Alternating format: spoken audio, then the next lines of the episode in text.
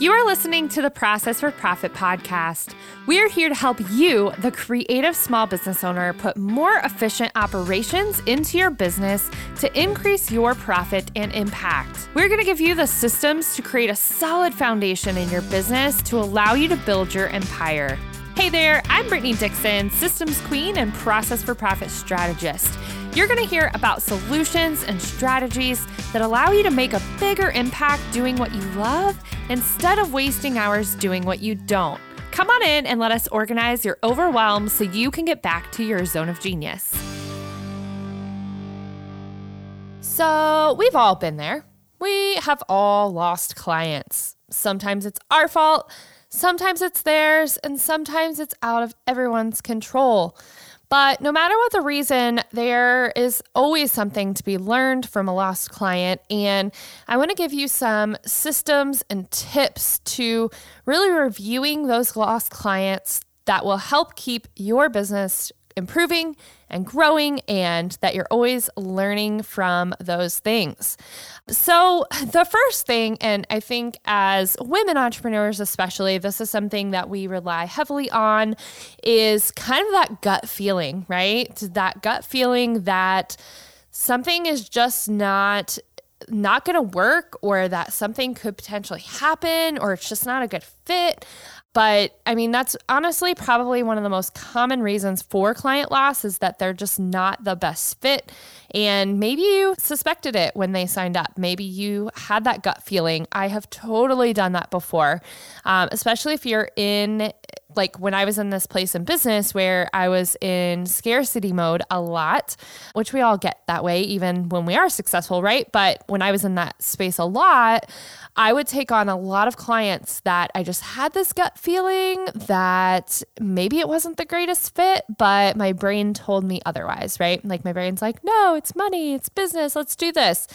So, really being honest with yourself and kind of going back to when that person signed up and saying, like, okay, what are the signs that maybe they weren't the right fit? Right? Like, what were those trigger points? Go back to your notes and when you had the sales call and kind of try to put yourself back into that place and that feeling and say, what are those signs that they weren't the right fit, right? Did you ignore some of those signs that were present? I am totally guilty of this. Um, I'm actually dealing with something currently, and this is one of the things that I wish I would have listened to my gut, right?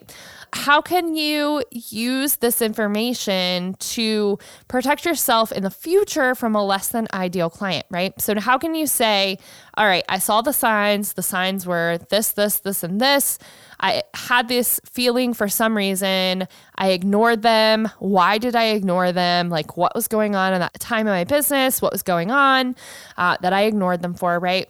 So, if you can really be honest with yourself and say, okay, this was something that I had a gut feeling. So from this point forward, when we have this gut feeling again, we're going to listen to it, right? So if you can just, if you can figure this out from the get go, right, that you and this client are not a great fit and decline the work or pass them off to someone else, then you're going to have a lot less stress in the day to day of your business, let me tell you. So, not that this is like a from a lost client, right? Like this is kind of the beforehand, but this is kind of going backwards. When you do lose a client, sometimes it comes back to this and it just wasn't a good fit from the get go, right?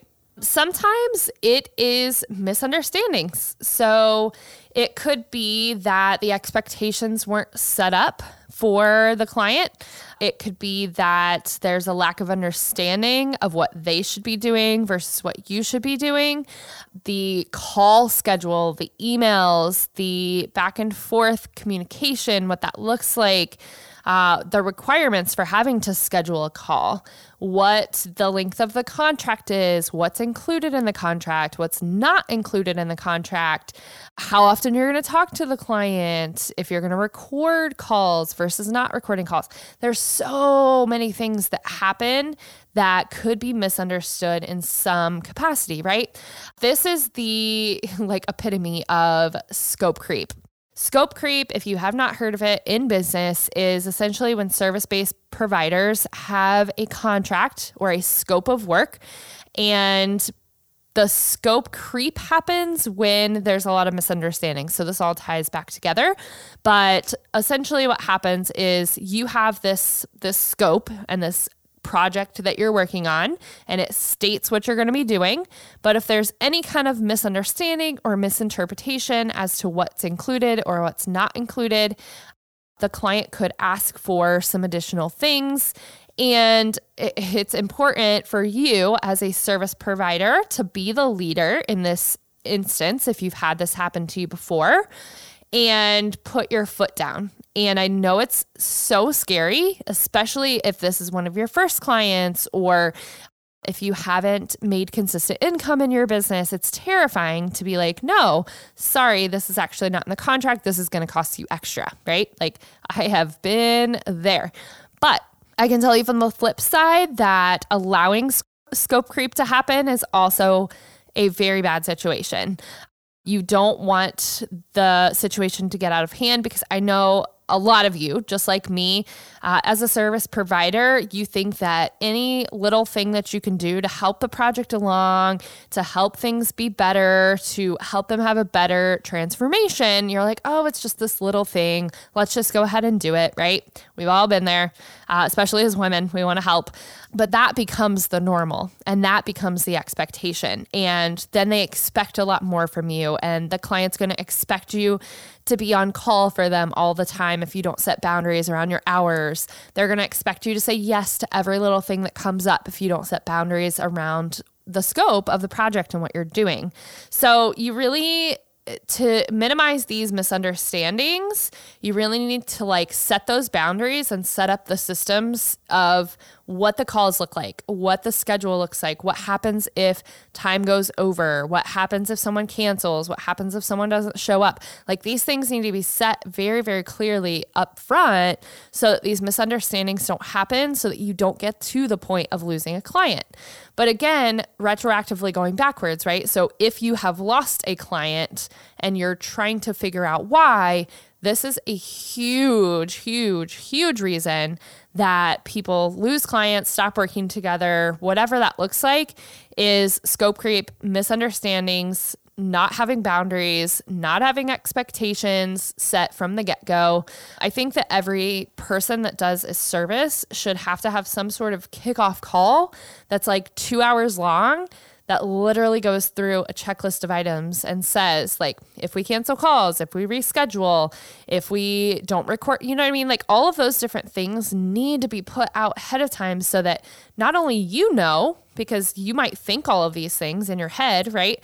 But if you haven't communicated those to your clients, or heck, even to your team members, right? Like this doesn't just stop at clients, this goes to team members too. If you haven't laid out the expectations, then you're basically setting up grounds for the client to misunderstand you and misunderstand your work together, which creates this like cycle of not good stuff, right?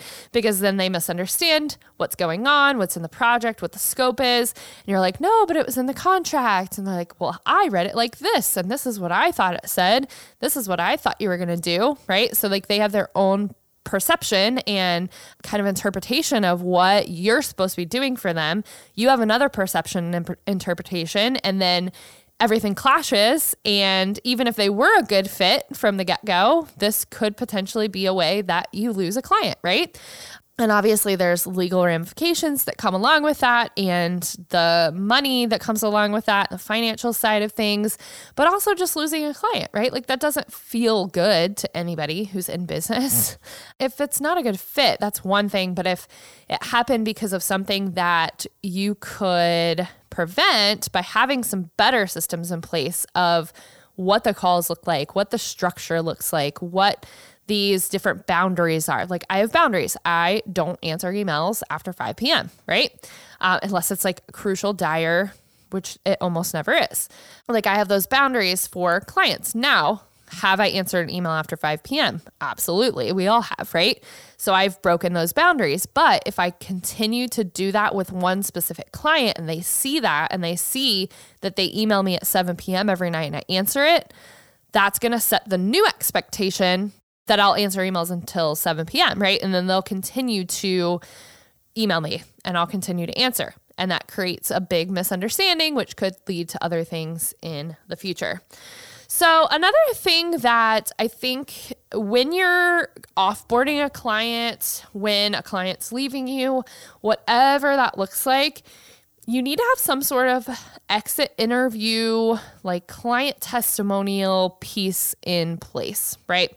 So, obviously, if you're ending on not great terms, this is a harder thing to do, but you really want to end everything amicably in the business world and you want to really figure out like what progress they did make, what didn't work for them, what specific like format didn't work for them, if it was just not a good fit, if it was a personality conflict, why they've decided they want to move on. You really want to dig deep into all of those things. And you don't want to be defensive, right? Like you want to be open to the criticism that they're giving you and use it to help you grow your business because yeah, they might not be a great fit. Yeah, you might have had misunderstandings. Whatever that looks like, they're leaving. Okay. So they're leaving, and you want to end that as amicably as possible and also gain as much information as you can about how you could have made that better. Now, depending on how the relationship ends, right, you may not have the opportunity. Uh, but you also want to get it you want to get it from both sides right? Like we all want to get client testimonials. We all want to get the good things that have happened to clients. But i almost think the bad things that people would say are more important than the good things. So like everyone says right? Like your failures are more important than your successes. I almost think this is true with exit interviews and client testimonials. And even just talking through this, it's making me think like when I ask for client testimonials, I want to ask a question. Like I want to add a question in there that says, What is one thing that you did not like with our working together? Because I think that would give me a lot of insight as to what I needed to fix, what I needed to look at, all of those types of things, what I needed to improve to make sure that I'm not losing clients in the future, right? Because that's not our that's not our goal. We don't want to lose clients constantly. But I do think that there are a lot of lessons that you can learn from losing clients and it's actually happened to me quite a few times and most all of them came back to not being a good fit from the get-go and we decided to work together anyways or some sort of misunderstandings, scope creep type of position, right? So that's literally all of the ones that I have ever dealt with, clients that I've lost as far as one-on-one clients. Now, I've lost course clients before. That's kind of a whole different ball game when it when you're talking about clients because that's kind of a lower price point, less investment, that type of thing. But as far as one-on-one clients go, every time I've lost one of them, it has come back to the fact that we weren't a good fit to begin with, or there was some sort of misunderstanding as to what was going to be done and who was going to be doing it. So, those things, when you lose the clients, go back, think through, see what happened, figure that out, dig into that, do an exit interview if you can, learn what you can about that lost client. But also moving forward, put these things in place, put these uh, entry interviews and these exit interviews and these guidelines for calls and boundaries, put these things in place so that you're not actually even having to come up to this and lose the clients, right? Like you want to deal with it, figure it out, set up a better system for it next time, and make sure that you follow that system. And if it's not working at any given point, start tweaking it. So that's kind of what I have for you today. I just I want you to have the mindset of it happens. Client loss happens, but you can learn from every single one of them and help to improve your business by losing clients sounds super crazy, but if you do it right and you have systems in place to make sure this stuff doesn't happen after it's happened once, then even those lost clients can turn into better profits because then you're going to know for next time. Then from that point moving forward, you're not going to lose clients, which is what we're all here for. We don't want to lose clients, but sometimes it happens. And I want you to give yourself grace if it happens. Happens to all of us, happens to the best of us. It's not fun, but it's there. So learn from it, improve from it, and make your business better for it. As always, uh, if you guys love what you're hearing, I'd love to hear new topics that you want us to talk about. I obviously have a plethora of topics that I can keep bringing on, but I want to make sure they're super, super valuable for you and your business and the things that you're looking for. That could be systems, processes, how to manage things, operations, clients, podcasting, whatever questions you have, we're here for you. So shoot us an email at hello at processforprofit.co. Let us know what topics you want to listen to, or check us out over on the website, processforprofit.co forward slash podcast. You can apply to be a guest on there. You can drop your own questions on there. And if you're not already on the list to know when our new episodes come out, you can also sign up there so that you know when they drop. So, as always, thanks so much for listening, and we will see you next time.